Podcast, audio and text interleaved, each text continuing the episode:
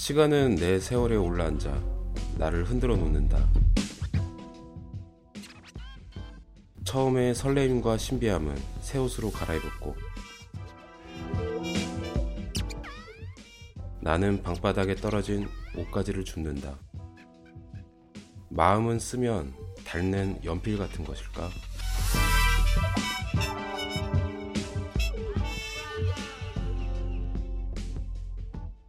그리고 졸이다 보면 끝내 남는 그 무엇이었으면 좋겠다.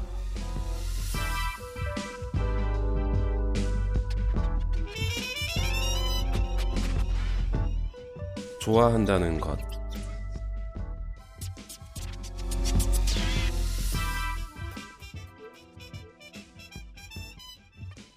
소울음 방송 시즌 2 3책 지식인 편 지금 시작합니다.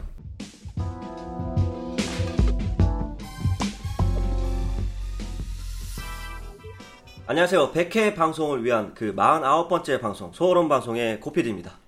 안녕하십니까. 책에게 사랑받는 박 작가입니다. 안녕하세요. 결혼 그거 어렵네 네이버 웹툰 작가 생각나무 열매입니다. 네, 안녕하세요. 안녕하십니까. 네, 다들 잘 지내셨죠? 한 주간. 네, 네. 한 주간 날씨가 많이 덥네요. 네, 오늘. 네, 오늘 날씨가 굉장히 좋아요. 오늘. 네 네. 아직 우와. 7월도 아닌데. 아, 그렇죠. 네. 습도지네요.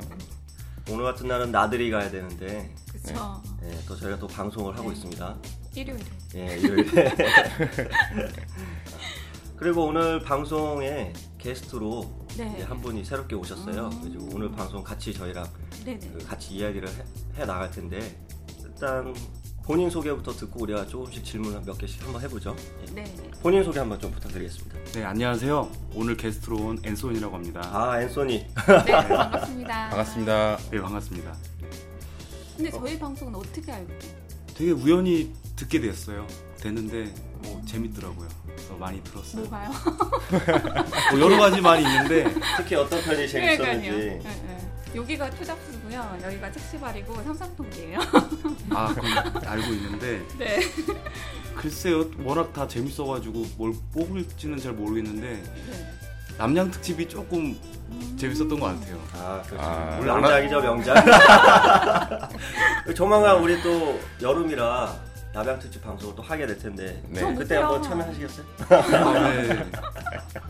아주 소름 돋게. 아, 왜냐면 왜냐면 열매 작가님이 저좀 그거를. 예, 공포 방송을 좀 무서워하셔가지고 네. 자꾸 꺼려 하신다고 그래가지고 조금 대신에 저는 따로 비명은 질러드릴게요. 아, 도망가게 여자- 만들어주시네요. 네. 중간에 이렇게 넣어주세요.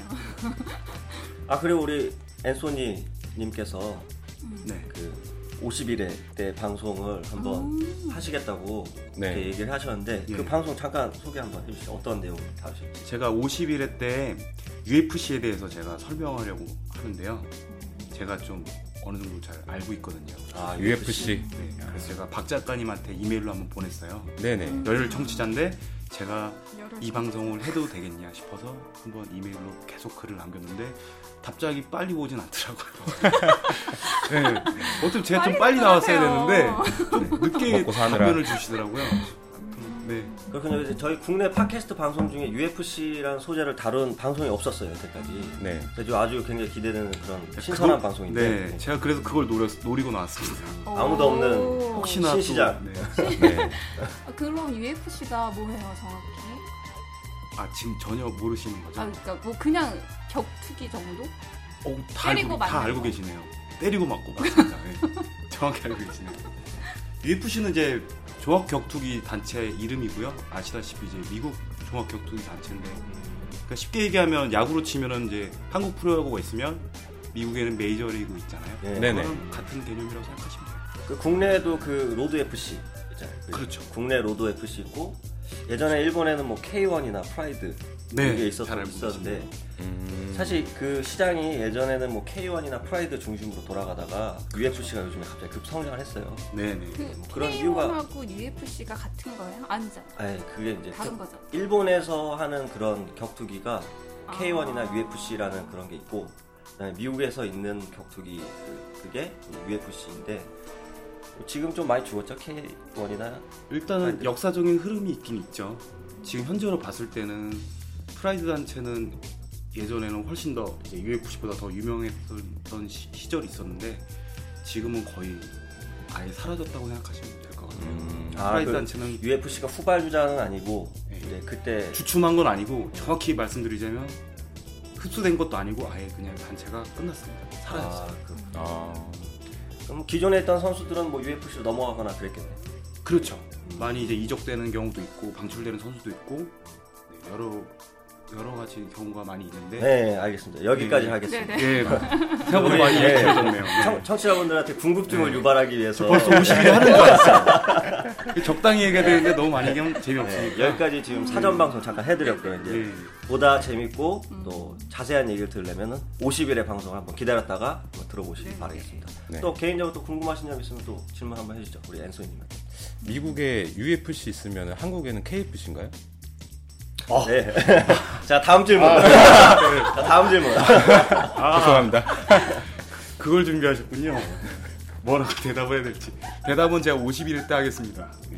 아, 대답하시려고요? 대답할 가치가 있나요?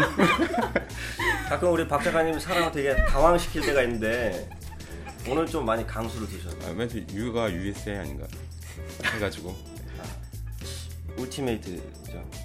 그렇죠. 아 ultimate인가요? 아, 순간 KFC의 K의 약자를 생각하고 있었습니다. 어떻게? 받아쳐야 될지.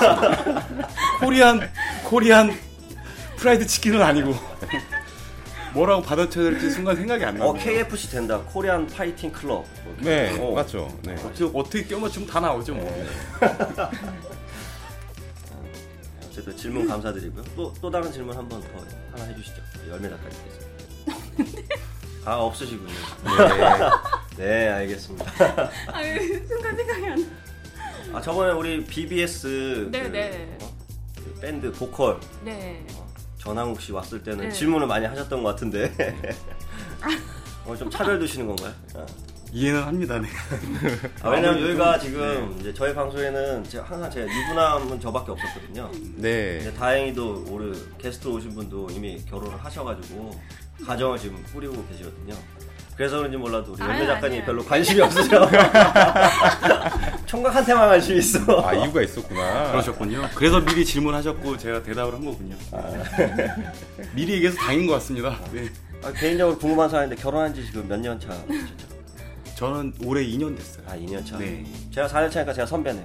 아, 네. 선배님이시네요. 네, 선, 선배님이라고 불러주세요. 뭐야 그런 게 있어요?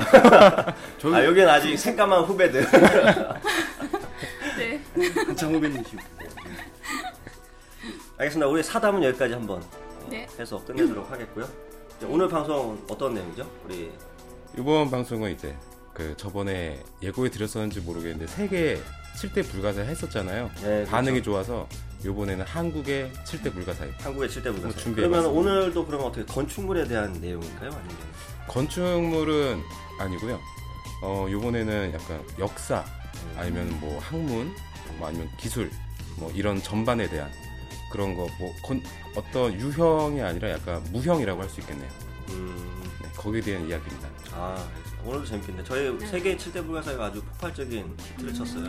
오. 아주 청취자 수가 대단합니다, 진짜. 이렇게 뜨거운 반응을 일으켰던 거는 거의 두 번째이지 않을까. 네. 투잡수 그 사이코패스 이후로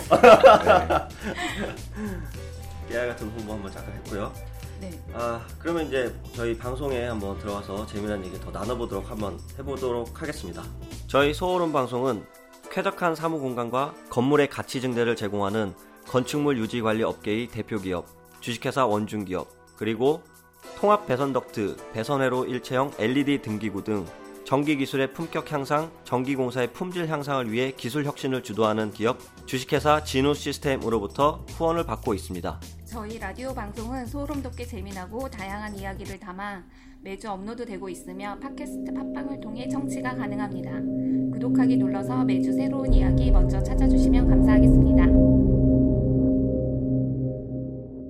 안녕하십니까 박 작가입니다. 우리는 가끔 속마음과는 전혀 다르게 행동을 할 때가 있습니다. 사실은 두려우면서도 짐짓 전혀 아무렇지 않은 듯한 모습을 보여주기도 합니다. 사실은 슬프거나 울고 싶을 때도 짐짓 무관심한 표정을 보여주기도 합니다. 우리가 이렇듯 책이 우리에게 짐짓할 때 그 속마음을 알아보는 시간을 가져보겠습니다.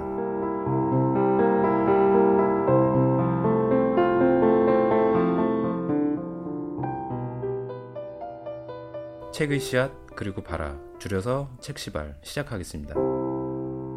이번에 한국 7대 불가사의 한번 해보겠습니다. 네. 한국 7대 불가사의라는 책이 있어요. 네, 검색해 보시면 나옵니다. 그 역사의 아침이라는 출판사에서 나왔고요. 작가분은 이종호 선생님이십니다. 고려대학교 건축공학과와 동대학원을 졸업하셨고 프랑스 페르피냥 대학교에서 공학박사 학위와 과학국가 박사 학위를 취득하셨다고 나오네요. 한국과학기술연구원 그리고 한국에너지기술연구원에서 연구 활동을 하셨고 과학기술처 장관상, 태양에너지 학회상, 국민훈장, 성류장을 수상하셨다고 합니다. 지은 책으로는 세계 최고의 우리 문화유산, 과학이 있는 우리 문화유산, 한국의 과학기술 이야기, 과학으로 여는 세계 불가사의, 세계 7대 불가사의, 세계사를 뒤흔든 발굴, 피라미드의 과학, 노벨상에 만든 세상, 로봇 인간을 꿈꾸다 등이 있습니다. 어, 많이 저술하셨네요. 이분. 많네요. 네. 네. 현재는 과학, 문명 또는 역사에 대해서 연구와 저술 활동을 하고 계시고요. 어, 일단 이 책을 제가 처음에는 큰 기대를 안 하고 샀어요. 어쩌다가 이 책을 고르게 되셨나요? 오늘 이 방송을 위해서 고르신 건 아니시죠? 이 방송을 위해서 샀습니다. 아, 그렇군요. 사가지고 봤는데, 어, 근데 보니까, 읽어보니까 내용이 정말 좋은 거예요. 음, 그래가지고, 아, 하면서 어, 굉장히 유익하겠다라는 생각도 들었고요. 그리고 아까 말씀하셨던 것처럼 이제 세계 불가사의 저번에 했던 거, 그거는 네. 건축물에 대한 이야기, 이야기 였고, 요번에는, 어, 역사, 기술, 그리고 학문, 여기에 대해서 다루고 있습니다. 일단 뭐 저희 방송 지난번에 40회 때 세계 7대 불가사의를 다뤘는데 네, 어, 못 들으신 분들을 위해서 네. 우리 불가사의가 뭔지 어떤 걸 정의하고 있는지 우리 박 작가님이 잠깐 설명 좀 해주시겠어요? 어, 세계 7대 불가사의에서 그 불가사의가 영어로 하면은 wonder인데, wonders인데, 그렇죠. seven wonders. 네, 그죠? 이게 경이로운이잖아요. 네. 근데 이게 경이로운 건축물이라는 속뜻을 담고 있는데 이게 잘못 오역이 돼가지고 불가사의라는 뜻으로 한국으로 들어왔었 왔었거든요. 그래서 이제 세계 7대 불가사의라고 불리게 됐었고 이번에 한국 7대 불가사의의 그 불가사의 정의를 하자면은 이거는 불가사의한 일이 일어났다. 어, 예를 하나 들어볼게요. 첫 번째가 고인돌의 별자리에 대한 이야기입니다. 근- 하지만 별자리에 대한 고인돌에 대한 집중적으로 다루고 있지는 않아요. 고인돌 별자리에서부터 시작을 해가지고 우리 한국 고대 천문학에 대한 그 역사에 대한 전반을 다 얘기를 하고 있고요. 그 천문학이 굉장히 어, 위대했다.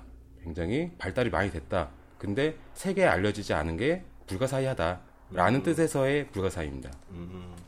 자 그러면 오늘 뭐 일곱 가지가 있- 있을 텐데 네. 그럼 일곱 가지 전부 다 소개를 해주시는 건가요? 아니면은 몇 개만 재밌는 부분만 뽑아서 말씀해 주시는 건가요? 시간 문제도 있고요. 해가지고 일단 일곱 자리 중에서 그 세 개를 준비를 했는데 제가 봤을 때는 한 두 개 정도만 소개를 하고 나머지는 좀 간단하게 소개를 하고 끝마치는 순서가 될 것 같고요. 어, 일단 일곱 가지는 모두 이렇습니다. 첫 번째로 고인돌 별자리, 그리고 두 번째 신라의 황금보검, 세 번째로 단유 세문경, 네 번째는 고구려의 개마무사, 다섯 번째는 무구정광 대다란 이경 많이 들어보셨죠? 여섯 번째 고려수군의 안포, 마지막 일곱 번째 훈민정음. 아 네, 들어본 것도 있고 안 들어본 것도 있고. 이 중에서 제가 뽑은 거는 이제 고인돌 별자리 그리고 단유 세문경이 음. 되겠네요. 훈민정음은 안 하셨네. 훈민정음은 어, 어느 정도 준비를 했습니다. 아 네, 간략하게. 소, 소개를 해주시겠네요. 네네, 고인돌 별자리 이거 개인적으로 좀 궁금하네요. 네. 과연 어떤 별자리를 지금 얘기하고 있는지. 어, 일단 시간이 부족하니까 바로 들어가겠습니다. 네. 네. 첫 번째 고인돌 별자리. 네, 고인돌 하면은 그 위에 커다란 덮개돌이 있고 그 밑에 다른 돌들이 지지를 하고 있잖아요. 그렇죠. 두 개나 아니면 네 개나.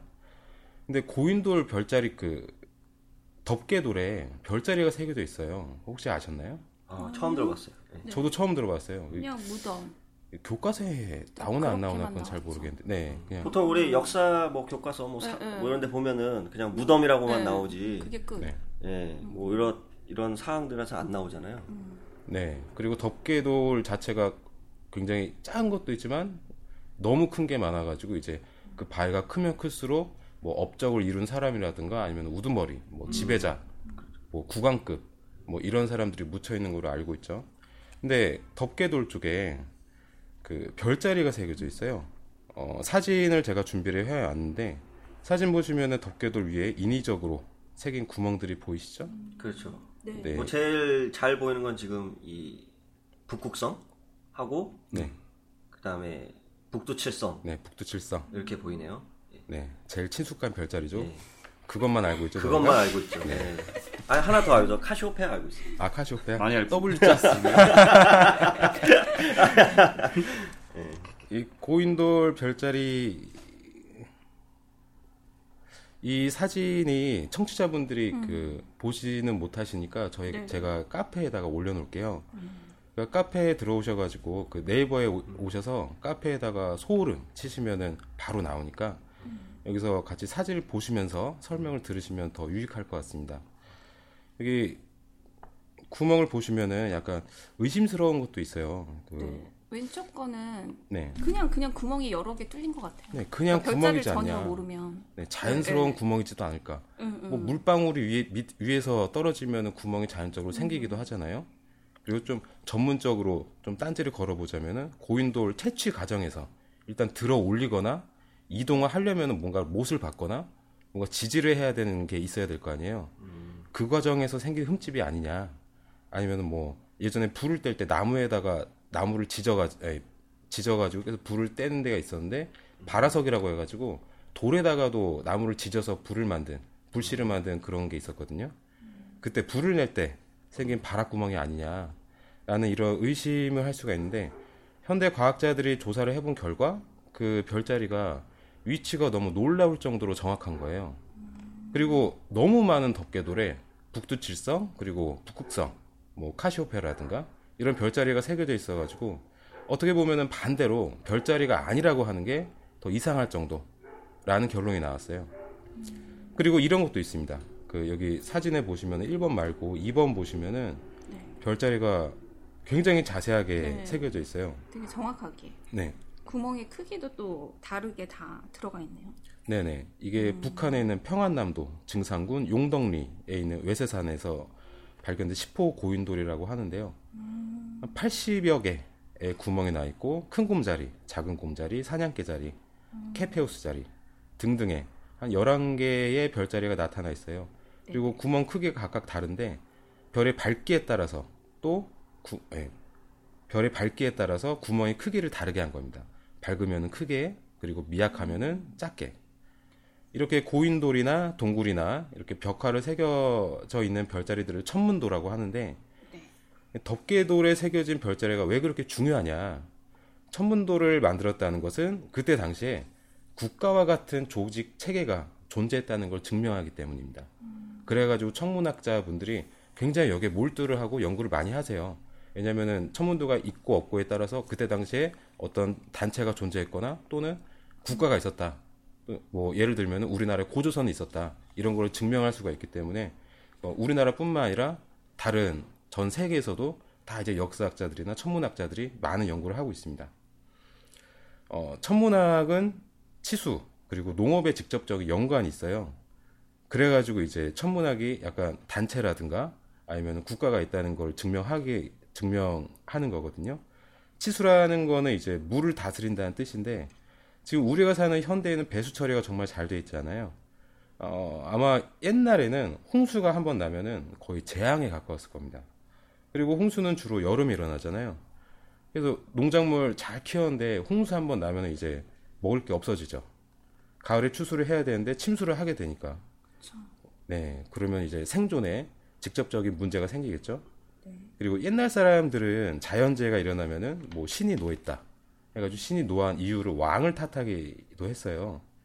계속 자기가 이제 생존에 문제가 생겼으니까 그 원망을 표출해야 될 그런 대상이 필요하잖아요. 네. 그래서 이제 민중 봉기가 일어나거나 심하면 아니면은 뭐 왕을 끌어내리라는 그런 사태가 이제 벌어지기도 했습니다. 그리고 농사를 지으려면 사계절이 변하는 시기를 알아야 되잖아요. 뭐 파종을 할 때를 안다거나 그래가지고 뭐 달력이 필요합니다. 어, 이럴 때도 이제 천문학이 쓰이고요.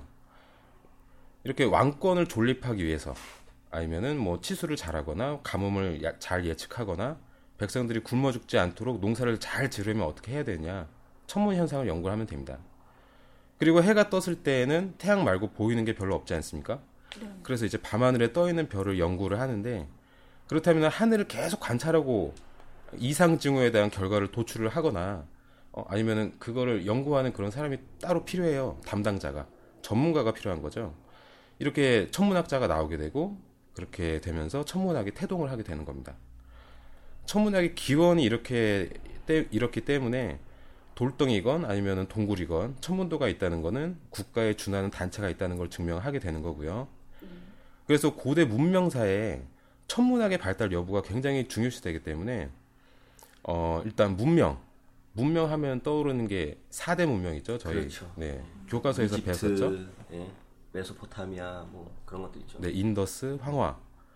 세계 고대 천문학 분야에서 메소포타미아 지역에 바빌로니아 경계비라고 해가지고 여기에 별자리의 원형으로 간주를 해요. 이 석비에 새겨져 있는 그림이. 음, 여기 사진을 제가 준비를 했는데 그림 보시면은 뱀, 뭐 개나 뭐 전갈, 뭐 양, 뭐 이런 달도 여러 있고 가지. 태양도 있고 네네 여러 가지가 있죠. 네. 이 천문도가 바빌로니아에서 만들어진 게 기원전 1200년 전으로 추정이 되고 있습니다. 근데 아까 말씀드렸듯이 그 시포 고인돌에 새겨진 천문도의 생성 시기가 기원전 3000년 전으로 추정이 되고 있어요. 별자리는 연대에 따라서 조금씩 달라지거든요. 예, 지금이랑 1000년 전이랑 2000년, 전, 2000년 전이랑 다 다른데 고인돌에 새겨진 별자리의 연대를 측정을 해보니까 4800년 플러스 마이너스 215년 전이라는 결과가 나왔어요. 대략 한 5천년 전이라는 거죠.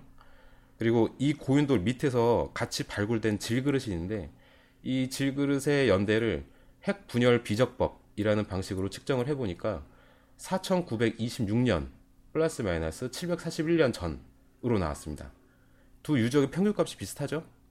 하나만 보면은 약간 어, 이게 신빙성이 떨어질 수가 있으니까 이렇게 교차하는 식으로 그 증명을 하고 있습니다.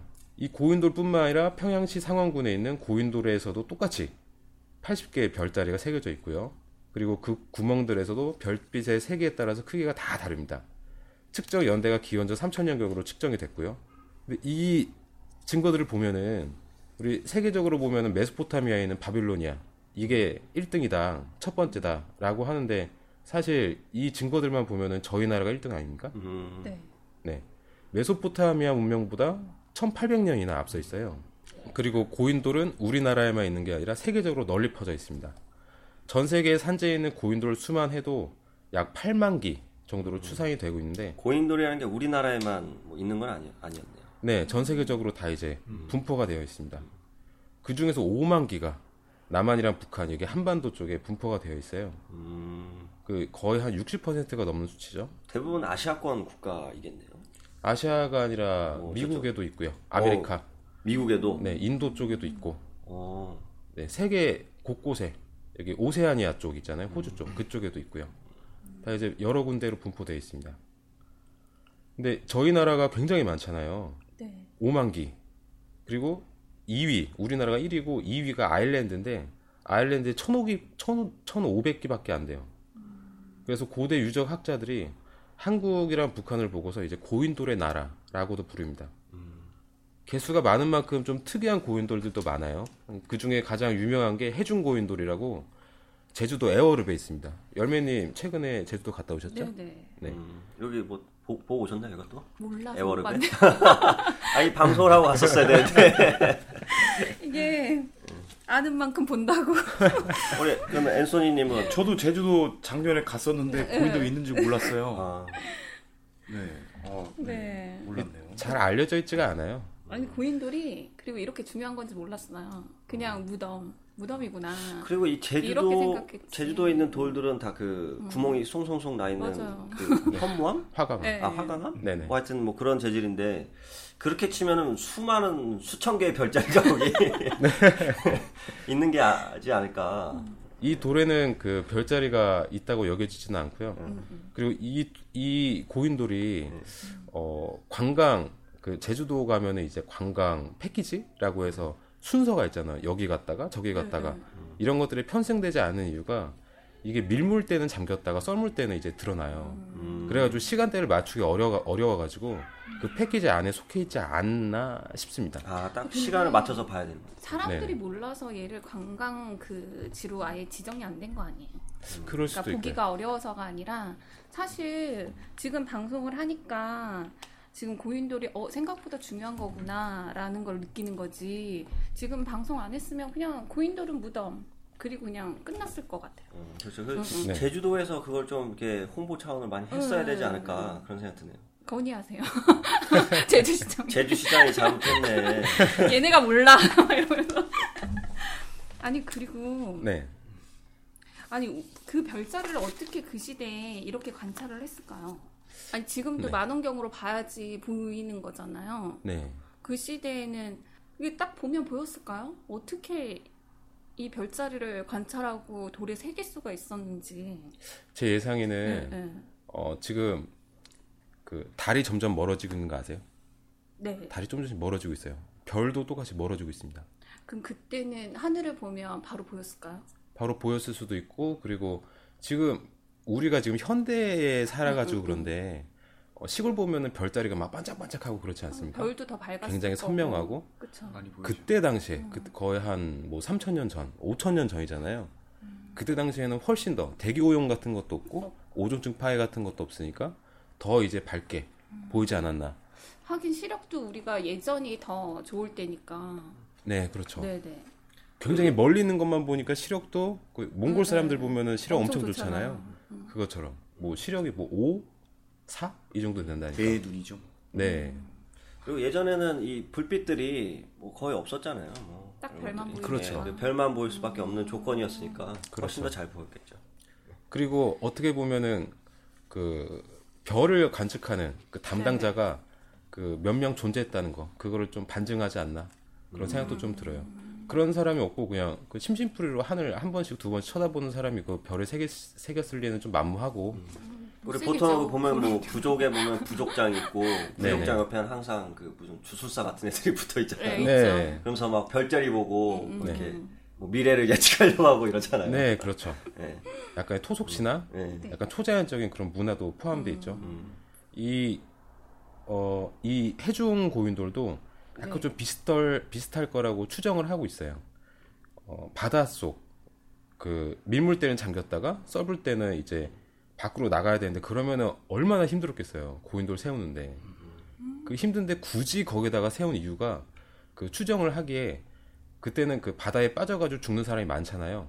그 사람들의 영혼을 좀 위로해 주는 위해서? 위로해 주기 위해서 또는 아. 이제 바, 그 바다 근처에 사는 사람들은 이제 바다의 신이 또 따로 있잖아요. 음, 바다 바- 신을 네. 기리기 위해서. 바다의 신한테 약간 뭐 어, 비가 오게 해달라 기우제를 지내듯이 우리 사람들 뱃사람들 좀 안전하게 해달라라고 약간 이렇게 제사를 지내지 않았나 그럴 수도 있겠네. 네 그런 추정도 있습니다. 네 이렇게 어, 중요한 고인돌에 대해서 알아봤고요. 음, 그래서 지금 이게 뭐 한국의 7대 불가사의이다. 고인돌이. 이어집니다. 아, 꼭 이제 이 더, 더 들어가야 되는 거야. 네, 아 끝 아니에요? 이 고인돌이 7대 불가사의였으면 아마 고인돌이라고 제목이 돼 있을 거예요. 하지만 고인돌의 별자리잖아요. 음, 이 천문학에 대한 이런 역사적인 자료, 고증할 수 있는 어떤 유물적인 그런 물질적인 이런 증거들이 훌쩍 넘어가지고 이제 조선시대 나와요. 조선시대 초기에 1395년 태조가 이성계죠. 태조가 을해년에 4년, 태조 4년에 각석한 천상 열차 분야 지도로 모습을 드러냅니다. 굉장히 많이 발전했는데요. 뭔가 네네. 대단하죠? 뭐가 막 새겨져 있어요. 네네. 아, 이 태조 때 네, 조선 네. 정도전이 한 거 아니야? 만능입니까? 어, 아, 걔- 전도사는 걔 만능이- 만능이에요. 만능이니까. 어, 걔. 아니 걔가 아니죠. 조상님은 만 만능이죠. 네. 어, 약간 외계인이 남기고 간 문명이다라는 설도 있어요. 음, 너무 복잡하고 뭔가 그러니까요. 대단해요. 네. 이 천상 열차 분야 지도 네. 이거는 세 개의 지도가 포함되어 있는 겁니다. 어, 일단 천상 지도, 하늘의 형체를 나타낸 지도, 그리고 열차 지도, 이제 황도 부근을 이제 12지역으로 나눈 지도, 그리고 분야 지도, 그에 대응하는 지상 지역의 지도 이렇게 세 가지가 합쳐져 가지고 천상 열차 분야 지도가 완성이 돼 가지고 이제 합쳐져서 석파에다가 새겨진 겁니다. 그림을 보시면 가운데 기준이 북극성이에요. 북극성을 기준으로 주위를 삥 둘러서 무려 282개의 성좌, 별자리죠. 그리고 1467개의 별이 새겨져 있습니다. 가운데 겹쳐져 있는 동그라미 두 개는 황도와 적도를 나타내고요. 그리고 한복판을 휘어져서 가로지르는 뭔가 하얀색 있잖아요. 이게 은하수의 그림입니다. 이거를 제가 자세히 설명드리려고 이제 확대했었는데 이제 좀 얘가 축소가 됐네요. 음, 제가 줄였습니다. 네. 아 페이지가 많이 나와. 아, 회사에서 출력하는데 이거 막 20페이지 넘어가면 눈- 눈치 보여. 일단 오늘은 게스트 거까지 뽑아야 되는데. 많이 주셨네요. 아, 잉크 좀 팍팍 쓰시지. 이 첫 번째 그림이 석판. 그 석판이 지금 많이 훼손이 돼 있어요. 이게 발견됐을 당시가 어, 해방 이후에요. 해방 이후에 그 어디였더라?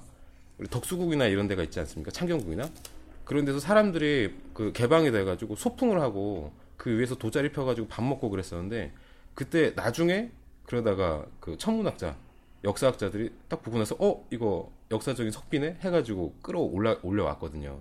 그 전에 훼손이 굉장히 심했어요. 그거를 복구한 모습입니다. 음, 거의 태만 남아 있어요 지금은. 그리고 두 번째 사진 있죠. 두 번째 그림은 천상의 열차 분야지도의 목판본이에요. 이걸로 이제 그 석판이 이제 복구를 할 수가 있었어요. 목판본은 조선 선조 4년 그 1571년에 탁본을 뜬 거예요. 그 종이에다가 인쇄한 천문도 중에서 세계에서 가장 오래된 보물입니다. 근데 일제 시대에 일본인들이 우리나라 문화재를 많이 훔쳐갔잖아요. 이것도 일본에 있다가 2006년도에 신한은행이 돈 주고 사왔어요. 예, 지금은 국립고궁박물관에 기증이 돼가지고 잘 안치가 되어 있습니다. 여기서 더 중요한 거는 그림 보시면은 한자로 글이 써져 있어요. 중간에 이런 말이 있어요. 이 천문도의 석관본이 오래전에 평양성에 있었으나 전쟁으로 인하여 대동강에 빠뜨려 잃어버린 지 세월이 오래되어 그 탁본조차 남아있지 않았다. 그런데 우리 전하께서 나라를 세운 지 얼마 안 되어 탁본 하나를 바치는 자가 있어 이를 매우 귀하게 여겨 관상감으로 하여금 천문도를 돌에 새기도록 명하였다. 결론만 말하자면 1395년 이전에 원래 원조 석관본이 있었는데 거기서 이제 본을 뜬 탁본이 있었고 그 전쟁 중에 전쟁 중에 원본은 대동강에 빠뜨렸어요. 그리고 탁본만 간직을 하다가 조선인 설립되자마자 왕한테 바쳤고 왕이 탁본을 돌에 새긴 게 1395년이라는 거죠. 사실 원본은 훨씬 전에 존재했다라는 기록이에요. 어, 그래가지고 이 글을 읽고 나서 천문학자들이 이 천상의 열차 분야지도 안에 있는 별자리 연대 측정을 한번 해봅니다. 근데 여기서 약간 결과가 갈리는 게 북한의 학자들은 이 별자리는 기원전 500년일 것이다. 어, 고조선 말기일 것이다. 라고 추측을 했고요. 남한의 학자들은 서기 1세기 경일 것이다. 라는 주장으로 이게 성- 설왕설래를 좀 합니다. 확실한 거는 기원전 3000년 전부터 우리 조상들의 천문학이 고윤돌 별자리에서부터 조금 조금씩 발전을 해 왔었고 그걸 바탕으로 기원전 500년 또는 1세기경에 석판에다가 천상 열차 분야 지도를 새기기 시작했다는 겁니다. 그러면 아까 석판에 쓰여져 있던 말이랑 앞뒤가 맞아요. 이 천문도의 석관본이 오래전에 평양성에 있었으나 전쟁으로 인하여 대동강에 빠뜨려 잃어버린 지 세월이 어쩌고저쩌고라는 말이 적혀 있었잖아요. 1세기가 고구려 시대 초기였고 고구려의 수도가 평양성이었어요. 그렇다면 고구려 초기에 만들어졌거나 아니면은 고조선 당시에 만들었던 걸 고구려가 보관하고 있거나 이 둘 중에 하나겠죠. 그리고 고구려 말기 672년에 당나라한테 평양성이 한번 털렸었어요. 학자들은 그래서 나온 그 전쟁을 672년으로 보고 있습니다.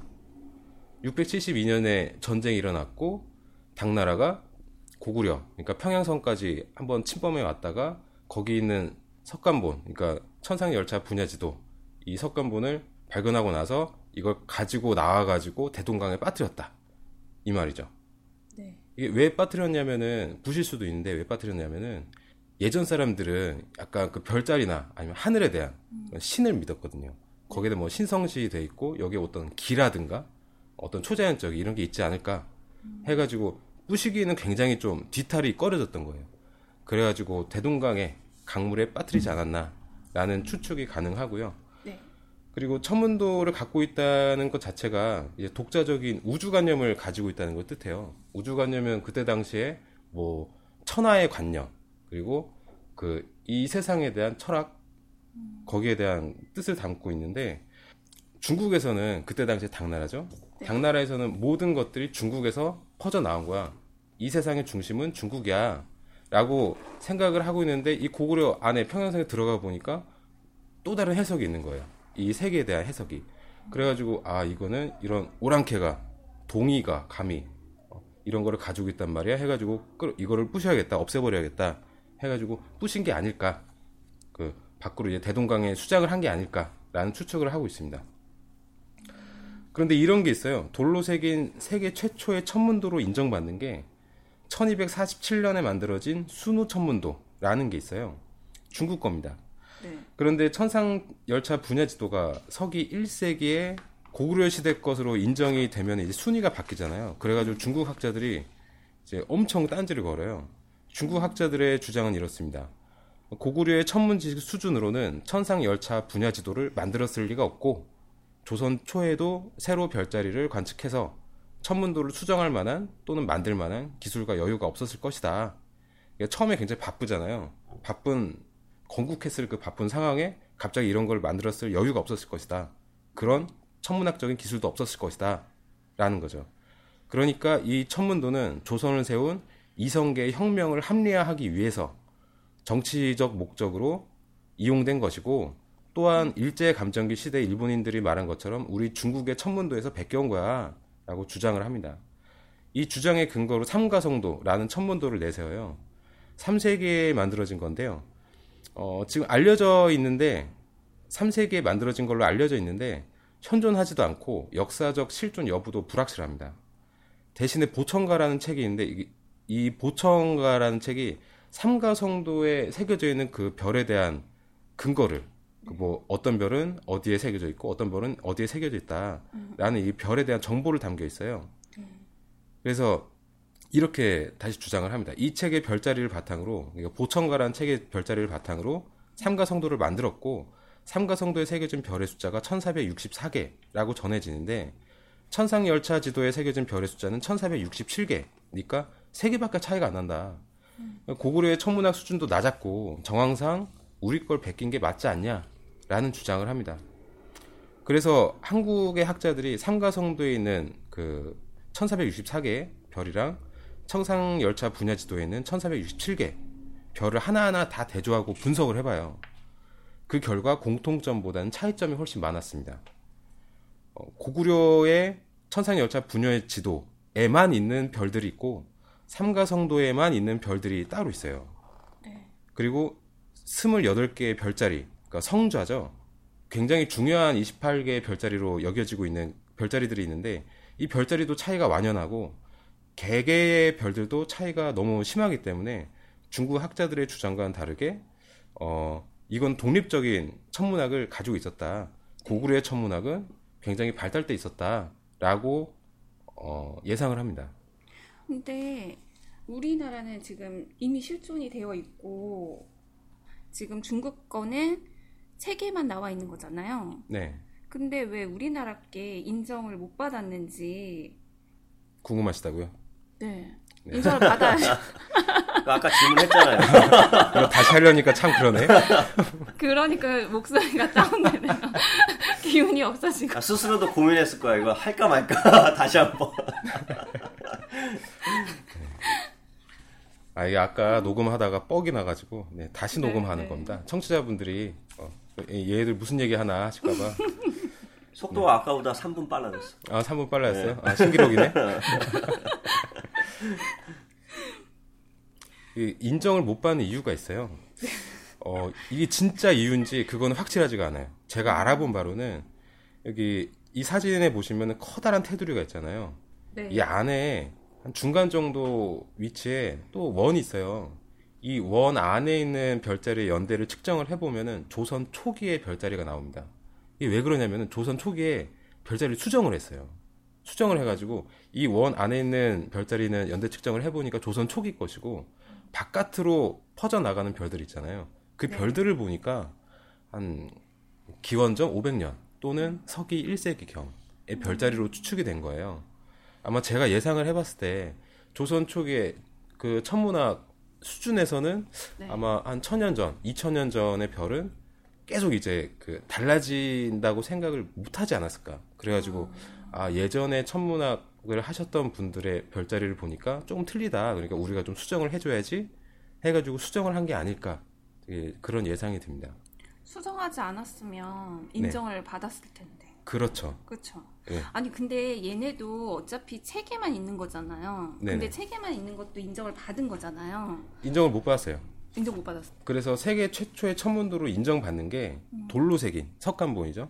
석간본으로 인정받는 게 1247년 순우 천문도입니다. 네, 보천과는 3세기에 나왔고요.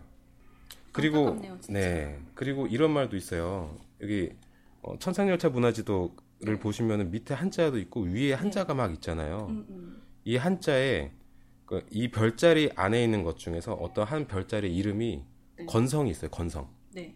별성 해가지고 건성. 음. 근데 건성을 건성이라고 하지 않고 입성이라고 한 거예요. 그래서 왜 이렇게 말을 했을까 예상을 해 보니까 그 우리 왕들의 이름 그때 조선 시대나 고려 시대나 이때 왕들의 이름을 쓰지는 않았어요. 어, 피휘라고 하죠. 그렇죠. 저번에 그 공민왕 편 음, 음. 거기에 대해서 할 때 그 고피디님이 말씀을 해주셨는데 어 왕의 고려- 이름은 함부로 네. 쓸수 없었죠. 네네 그 감히 백성들이 어 음. 말이야 어, 왕 이름을 쓰고 있어. 쓰지. 썼으면 네. 받았을 텐데. 그래서 왕의 이름은 지을 때 그 잘 쓰지 않는 한자로 네네. 네, 이렇게 짓기 시작했다고. 네, 왜냐면 그런 한자들이 계속 어떤 문헌이라는 데서 계속 빠져버리면은 말들이 아- 안 되니까 안 맞게 되니까. 음. 네. 그래서 이름들이 좀 희한하잖아요. 그렇죠. 고려 태조가 왕건이죠 이름이. 네. 건이기 때문에 건자가 들어가서 이제 건성을 입성으로 바꾸지 않았나. 음, 네. 그래가지고 고려 때 만들어진 게 아닐까라는 추측이 있습니다. 음, 그렇게 볼 수 있겠다. 네. 근데 이것도 다 반박이 반박이 다 된 걸로 알고 수 있어요. 있죠. 네. 이거 이 이거는 뭐뭐 때문에 그렇다 예, 반박이 있는데 이거는 그 어, 인터넷 찾아보시고 네네. 일단 그 고구려 시대에 그 중국 학자들이 굉장히 무시를 했잖아요. 그런 네. 어, 수준이 아니었다. 아니, 하지만- 네. 하지만 고구려 때 석간본뿐만 아니라 그 천문학에 대한 자료가 굉장히 많이 나와요. 대표적인 게 이제 고구려의 고분벽화에 보시면은 사신도 아시죠? 사신도. 네. 좌측령 500호 네. 뭐 있잖아요. 안에 고분의 나- 안에 들어가 보면은 그 동서남북 방위로 해가지고 어 좌청룡 500호, 남주작 북현무 음, 이렇게 해가지고 쫙 그려져 있어요. 근데 이왜 자청룡 있고 왜 우백호고 왜 이제 그 사신이 나오냐면은 사신이 아니 별자리로 만든 겁니다. 그래가지고 각각 각각 한 신당 네. 일곱 개의 별자리로 이루어져 있어요. 그래가지고 74, 28 해가지고 28수의 별자리를 담고 있습니다. 그 고분 안에 동서남북으로 각자 그림이 다 새겨져 있는 그 의미 자체는 이제 내가 바로 북극성이다. 북극성을 중심으로 28수가 쫙 새겨져 있거든요. 그래가지고 이거의 뜻은 고구려가 세계의 중심이다라는 의미를 담고 있어요. 어, 별자리 신화를 그림으로 그려낸 벽화도 굉장히 많이 발견되고 있습니다. 그리고 일본 쪽에서 딴지를 걸은 것도 있는데 이건 시간이 없으니까 넘어갈게요. 네. 고려사에 이런 말이 있어요. 만이사는 강화의 남쪽에 있다. 산마루에 참성단이 있는데 세간의 전하기를 당군이 하늘의 제사를 지내던 단이라고 한다. 라는 말이 쓰여 있습니다. 첨성단은 오늘날로 말하면 우주 관측소 같은 역할을 했어요. 우리 선조들이 매우 이른 시기부터 천문 관측을 해왔다는 걸 말을 해주고 있습니다. 그래서 그 결실들이 역사의 중간중간에 뭐 고윈돌 별자리라든가 천상 열차 분야 지도라든가 이런 증거가 계속 내비쳐지고 있고요. 하지만 여전히 세계 최초의 석간도는 1247년에 만들어진 중국의 순우 천문도로 기록이 되어 있어요. 그래서 한국의 천문학 역사는 아직 인정되지도 않고 인정되려는 노력도 부실하기 때문에 불가사의가 아닐까라는 뜻에서 저자가 맨 첫 번째 고윈돌의 별자리를 넣었습니다. 안타까운 마음도 있었을 것 같아. 네, 좀 안타깝죠. 실제로 이런 증거들이 굉장히 많이 있기는 한데 인정받지는 못하니까. 아 이게 그 인정- 불가사의한 게 인정받지 못해서 불가사의하다. 네네. 그렇군요. 슬프네요. 여기서 빠져 나왔으면 좋겠네요. 인정받아서. 이거 참 불가사의한 일일세. 저는 뭐 좀 특별한 걸 기대했는데 특별한 게 없어 없었던 것 같아서. 고인돌에 별자리가 새겨져 있다는 것만으로도 아, 근데- 제가 봤을 땐 네, 불가사의합니다. 저는 좀 신기했어요. 처음 봤어요. 음, 자꾸 맴도네요 그 별자리가. 네. 아 저는 충분히 가능한 거지 않을까? 우리 뭐 고분벽화 해가지고 뭐그 그능 안에다가 네. 별자리도 뭐 가끔 그리고 하잖아요. 네, 그렇죠. 예. 그러니까 고인들도 충분히 새길만 하다라고 저는 생각 들긴 하거든요. 네. 근데 불가사의 것 중에 하나가 이거 있거든요. 기원전 3000년. 이거는 세계적으로 없거든요. 이제까지 했던 건 아까 말씀드렸던 메소포타미아 지역에 바빌로니아에 있는 그 석비. 네, 그게 기원전 1200년. 그게 가장 최초다. 서양은 무조건 지금도 이제 서양 중심 문화 아닙니까? 문화 자체가. 그 해석하는 것도 거의 이제 서양 중심으로 나와 있고 우리 이쪽에 아시아 쪽으로 이제 동아시아, 어, 극동아시아, 중동아시아, 뭐 동남아시아 이렇게 동쪽이라는 것 자체가 서양 중심이기 때문에 그래요. 아니 일단 이게 우리나라가 최초라는 게 인정이 되면 네. 우리나라가 전파한 거잖아요. 그렇죠. 그러니까 우리나라가 중심인 거죠. 그렇죠. 예, 예. 근데 지금 이거를 인정을 못 받으니까 중국 애들이랑 일본 애들도 우리나라 의 별자리들을 뭐 우리한테 배워가지고 어, 막 이렇게 발전시킨 걸 수도 있고. 그럴 그런 가능성이 많은 거죠. 네, 그러니까 그렇습니다. 결국 우리가 다 가르쳐 준 거예요. 그렇죠. 이럴 수도 있어요. 네, 음, 음. 그럴 수도 있죠. 아, 참 대단한 민족이네. 그러니까 그거를 그거를 우리가 지금 발견하고 그 인정 받으려고 하는 노력이 지금 부족한 거잖아요. 네. 그런 주장을 많이 피력을 하고 있어요, 저자가. 자, 이제 한국 7대 불가사의 첫 번째 고인돌 별자리는 이걸로 끝내고 이제 네네. 두 번째 단유 세문경으로 넘어가겠습니다. 네. 단유 세문경 어, 들어보셨나요? 네. 들어보셨어요? 아니요, 뭔가요? 저는, 저는 저는 저는 솔직히 처음 들어봤어요. 단유 세문경 이게 그 저거 아닌가요? 거울? 네, 맞습니다. 거울이잖아요. 예. 네. 단유 세문경. 저도 이 책을 보기에는 처음 들어봤는데요. 1960년대 충청남도 지역에서 기원전 4세기경 청동기 시대에 만들어진 잔무늬 거울 이름하여 단유 세문경이 발굴이 됐습니다. 현재 우리나라 국보 제 141호로 기재되어 있고요. 단유에서의 뉴가 끈으로 묶을 수 있는 고리란 뜻이에요. 그래서 그런 게 여러 개 달려 있다고 해서 단유 그리고 세무는 잔무늬를 뜻합니다. 그래서 풀어서 말하자면 끈으로 묶을 수 있는 고리가 여러 개 달려 있는 잔무늬 거울 아, 이게 순 한국말 이런 건 아니겠죠? 한자죠. 한자겠죠? 네네. 그래서 단유 세문경. 근데 이게 좀 독특해요. 4세기경의 기원전, 4세기경에 만들었다고 믿겨지지 않을 정도로 야, 미적 감각이 돋보이고요. 기하학적인 정교한 무늬의 배치는 어, 기존에 추천했던 자무늬 거울과는 많이 차별화가 돼 있어요. 네. 굉장히 섬세합니다.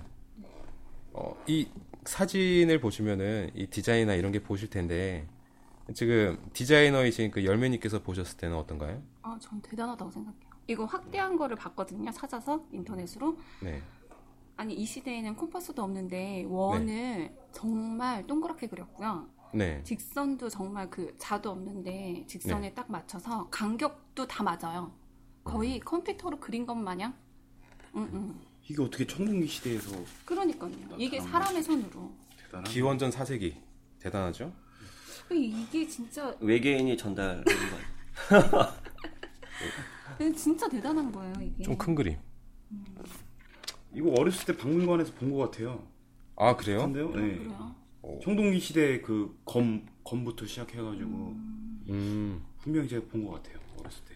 여기 사진에 잘 보이시는지 모르겠는데 그 이게 지름 21.2cm예요. 그 공간에다가 1만 3천 개가 넘는 선들이 정교하게 새겨져 있습니다. 선과 선 사이의 간격이 약 300 마이크로미터. 밀리미터로 따지면 0.3밀리미터죠. 어, 사진으로 보면 예. 잘 보이지도 않아요. 그리고 굉장히 균일합니다. 응, 응. 더 놀라운 거는 만드는 방식이에요. 어, 이거 깎아서 만든 세공 작품이 아니라 청동을 녹여가지고 그 틀에 부어서 만든 주물 작품입니다. 아, 그러면은 네, 틀을 이렇게 만든 최초의 거잖아. 틀부터가 네. 굉장히 정교하게 만들어진 건데 그렇죠. 되나 정말? 이 틀을 거푸집이라고 하는데 네. 그때 당시에 거푸집 소재가 주로 돌 아니면은 흙으로 빚어가지고 구워서 만든 거예요. 돌로 했겠죠? 흙으로 이 간격을 어떻게 만들어요? 아마 돌이 아닐까라고 네, 추측을 네, 하고 있어요. 돌일 것 같긴 해요. 여기 앤소니님이 제가 봤을 때 현지 그 세공 쪽에서 일을 하신다고 들었는데 혹시 이게 가능하신가요? 이거 복원 못할 것 같은데요? 작업을 한다고 해도 형태는 뭐 비슷하게 할 수 있다고 하더라도 이 결이나 이런 거는 따라갈 수 없을 것 같아요. 대단한 건 이거예요. 그때는 컴퍼스도 없었고, 그러니까 네. 자, 자는 뭐, 어, 자는 뭐 만들어서 했을 수도 있겠는데, 이런 거를 하나하나 형틀에다가 해가지고, 이거를 새겼다는 것 자체가. 그리고 이거를 주물로 아에다가 청동을 녹여서 부었잖아요. 부은 다음에 그 이만큼 세밀하게 그렇죠. 나오도록 하는 것 자체가 굉장히 어렵죠. 그 안에 뭔가 작업이 많이 돼 있을 네. 거예요. 네. 이런 게 나왔다는 게 자체가 참 불가사의다. 근데 디자인 감각도 되게 좋은 거예요. 음. 이 기하학적인 문양을 계속 연속해서 만들고 그 사이사이 또 원을 만든 거잖아요. 네네. 되게 감각 좋은 심 디자이너. 네. 그때 당시 예술가 예술가 분이신 거죠. 아, 이게 의도치 않게 이렇게 나왔을 수도 있잖아요. 틀에다 대고 부었는데 네. 그 틀이 네. 우연치 않게 이렇게 우연치 않게 이렇게 잔 정교하게 무늬들이 맞춰져. 예, 예, 잔 무늬들이 있어가지고 근데 의도를 하기에는 너무 이거는- 문의들이 의도적이에요. 맞아요. 이게 너무 불가사의해가지고 많은 과학자들이랑 기술자들이 합, 힘을 합쳐서 복원 작업을 시도를 했는데 다, 실패했어. 다 실패. 이거 의도적으로 보라고 만든 것 같아요. 야 우리 기술 이 정도야. 알리려고 한 것 같아요. 청동 시대부터 맞아요. 그렇지 않으면 이렇게 거울이잖아요 거울. 맞아. 단지 거울에 이렇게 공을 들일 필요가 없죠. 네 이거 하는데 진짜 얼마나 오래 걸렸을까요? 엄청 1만 3천 개가 넘는 선을 지름 21.2cm에 어? 왜해 이걸? 깨알같이 집어넣어가지고 네. 이거 근데 진짜 네. 대단한 것 같아요. 굉장히 많은 그 복원을 하려고 노력을 했고요. 한국과학기술원에서도 단유 세문경 복원 프로젝트를 짜가지고 팀을 구성을 했는데 아쉽게도 이제 복원 실패를 했다고 합니다. 복원보다도 이때 당시 방식을 사용해서 네. 이렇게 만들지도 못할 것 같은데 네, 못할 것 아. 복원이라는 게 지금의 기술을 사용한 게 아니라 이때 당시 그러니까, 기술을 예. 근거로 해서. 그때 당시 기술을 그대로 재현해가지고 네네. 이렇게 틀에다가 네. 그 부어가지고 네. 찍어내는 것도 못할 것 같아요 네. 지금 현재 그게 실패했다고 합니다. 단유 세문경은 청동기 후기에 거의 초기 초기 철기 시대 때 유행했던 거울이었어요. 중국 동북지방 그리고 일본 그리고 러시아 연해주를 비롯해가지고 한반도 전역에서 출토가 되고 있습니다. 광범위한 지역에서 발견이 되고 있는데 이렇게 극도로 세밀한 문양은 현재 남한에서만 발견이 되고 있어요. 북한에서도 발견되고 있지 않아요. 이 중에서 단유 세문경은 그 가운데서도 가장 크고 가장 정교한 무늬를 새긴 청동 거울이라고 할 수 있습니다. 이런 기술이 어느 날 갑자기 탄생하지 않는 이상 그만큼 주변 나라들보다는 더 이제 청동 주조 기술이 앞서 있다고 봐야겠죠? 근데 저는 이 사람이 네. 이거 만드신 분이 세대를 잘못하고 난 것 같아요. 지금 세대에서 태어나서 이분이 자기 작품 활동을 했으면 어마어마한 그 세계적인 작가가 될 수도 있어요. 이 앙드레. 시대에 이거를 했다는 건 너무 일찍 네, 아, 너무 일찍 세상에 태어나신 것 같아요. 음. 아깝네요. 음. 그런데 일제감정기 시대 일본 학자들이 한국에는 청동기 시대가 없었다고 주장을 해요. 그리고 석기 시대가 계속 유지가 되다가 중국에서 청기, 철기 문명을 받아들인 거라고 주장을 합니다. 하지만 해방 이후에 한국에서도 이제 청동기 유물들이랑 돌로 만든 거푸집 이런 게 발견이 되면서 이 이상한 주장을 하는 짓은 힘을 좀 잃게 됩니다. 같은 동시대 중국이 진흙으로 만든 거푸집을 사용한 거랑 비교를 하면은 오히려 수준이 높았어요. 이 책의 저자가 이 부분에서 약간 심각한 문제의식을 좀 느껴요. 우리나라 고대 문화는 중국의 황하 문명이나 아니면 시베리아에서 전해졌다는 걸 정설로 삼고 있어요. 네.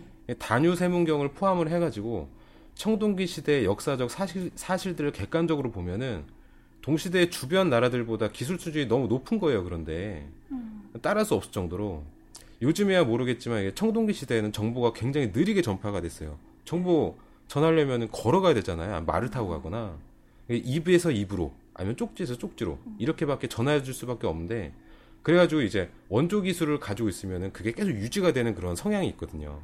그 중국이 원조 기술을 가지고 있다고 치면은 그 종주국보다 우리나라가 기술적으로 더 뛰어나다는 게 어떻게 보면 비상식적이잖아요. 그리고 뛰어난 게 이상하죠. 네, 그렇죠. 그리고 청동기 시대가 시작되는 시점이 중요한 이유가 우리나라 국사책에서는 청동기 시대를 청동기 시대가 되어서야 국가가 성립된다라고 규정을 하고 있어요.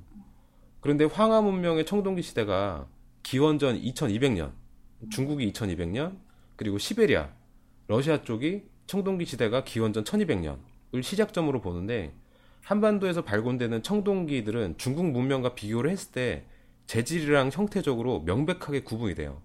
그나마 비슷한 그 시베리아 문명을 받아들였을 것이다. 라는 게 정설이거든요. 그렇다면 한반도의 청동기 시대는 기원전 1200년, 이 상한선인데 시베리아가 1200년이니까. 그렇게 되면 기원전 2300년대에 건국된 고조선을 이제 부정하게 되는 겁니다. 고조선은 국가가 아니라 신화라는 거예요. 그래서 5천년 역사가 아니라 3천년 역사로 이제 반토막을 내는 겁니다. 역사가 굉장히 많이 짧아지는 거죠. 그래서 한반도에서 뭔가 뛰어난 문물이 나오면은 중국이나 일본에서 이건 한반도의 것이 아니야. 어? 3천 년밖에 안 되는데 고작. 어? 근데 거기서 이제 나올 나올 리가 없어. 계속 이렇게 주장을 하는 거예요. 왜냐면 역사가 짧으니까. 아까 고인돌의 별자리 이런 것도 그랬죠. 네, 네. 고구려 것이 아닐 거야. 왜냐면은 고구려는 역사도 굉장히 짧고 어, 걔네들이 하기에는 너무 시간이 짧고 천문학도 너무 발달이 저조해. 라고 하는 거 기본 자체가 기원전 3000년이 아니라 기원전 1200년으로 이제 상한선이 정해져 있으니까 계속 그 그건 이제 자기네가. 정해놓고 그 안에 맞춰서 하려고 하다 보니까 그런 거죠. 네, 음, 음. 맞아요. 그래서 이 책의 저자가 이 부분을 좀 깊이 들어가요. 이, 이분이 이 불가사의를 말하고 싶은 게 아니라 우리 거를 인정을 못 받은 거에 억울해서 쓰신 게 아닐까요? 그런 것도 있습니다. 아 진짜로. 들어가 있네요. 네, 네, 네. 이거 많이 깊게 들어가셨는데 이걸 굉장히 다 하면은 길어지니까 요약을 좀 했어요. 네. 어, 첫째, 한반도의 청동기 문명은 황하 문명이나 시베리아 문명에서 영향을 받지 않은 독립적인 문명이다. 그 증거로 우리나라 청동검 특징을 했어요. 청동검 특징이 비파형 동검 그리고 세형 동검인데 그에 비해 다른 문명의 청동검은 특징이 전혀 다릅니다. 여기 보면은 이게 오르도스식 동검, 이게 시베리아, 그리고 이게 중국. 우리나라 비파형 동검이랑 굉장히 차이가 많이 나죠? 그렇죠. 이미지로 봤을 때 우리 비파형 동검은 약간 그 약간 라운드 형태로 검날이 형성되어 있는데 지금 아까 박 작가님이 보여주신 중국에 나온 청동검은 그냥 네네. 일자형으로 네, 서양식처럼 보이죠. 네, 네. 서양식 그 검처럼. 네. 비슷하다고 해서 시베리아 문명을 받아들인 게 아니라 우리들만의 독자적인 게 있다는 거죠. 그리고 그리고 두, 모든 네. 디자인은 직선보다 라운드가 힘들어요. 음, 곡선 곡선이 힘들어요. 주물하기도 힘들고. 네네. 네. 그리고 둘째, 학자들이 통설이라고 내세웠던 우리나라 청동기 시작점, 기원전 12세기에 허점이 많아요. 이 이론에. 아까 말했듯이 한반도의 청동기 기원을 기원전 12세기로 보기 때문에 비파형 동검을 기원전 12세기에서 6세기로 보고 있고 그 후에 나온 세형 동검을 기원전 4세기에서 3세기로 간주를 합니다. 그런데 평안남도 성천군에서 고인돌에서 기원전 14기에 만든 세형 동검이 나왔어요. 기존의 학설보다 천 년이나 차이가 납니다. 네. 차이가 너무 크죠. 그리고 평안남도 덕천시에 있는 집터와 고분에서 거기서 나온 비파형 창동 창끝 유물 그리고 사람 사람의 뼈 이걸 연대 측정을 했더니 기원전 2600년으로 나왔어요. 12세기를 청동기 시작점으로 알고 있는데 기원전 26세기가 나온 거예요. 차이가 너무 크죠, 이것도. 그리고 1990년대 중반에 평양시 상원군에 위치한 고인돌에서 청동방울 2개, 청동 2인 교회 작품 1개, 청동 끌 1개, 청동 화살촉 70개, 군사 지휘봉인 별도끼 3개가 발굴이 됩니다. 이게 거의 그 당시로 보면 거의 국왕급으로 추정, 추정되는 무덤인데 이 무덤의 절대 연도가 기원전 3000년 전반에 해당되는 걸로 밝혀졌습니다. 이 청동 방울 두 개랑 청동 2인 교회 장식품 한 개는 우리나라 교과서에도 실려 있어요. 여기 사진에 보시면은 어제 많이 본 것 같죠? 네네. 중국이 기원전 2200년이고 어, 시베리아가 1200년인데 중국보다 저희가 800년이나 앞서 있는 거예요. 여기까지는 북한이고 남한에서도 몇 개가 발굴이 됩니다.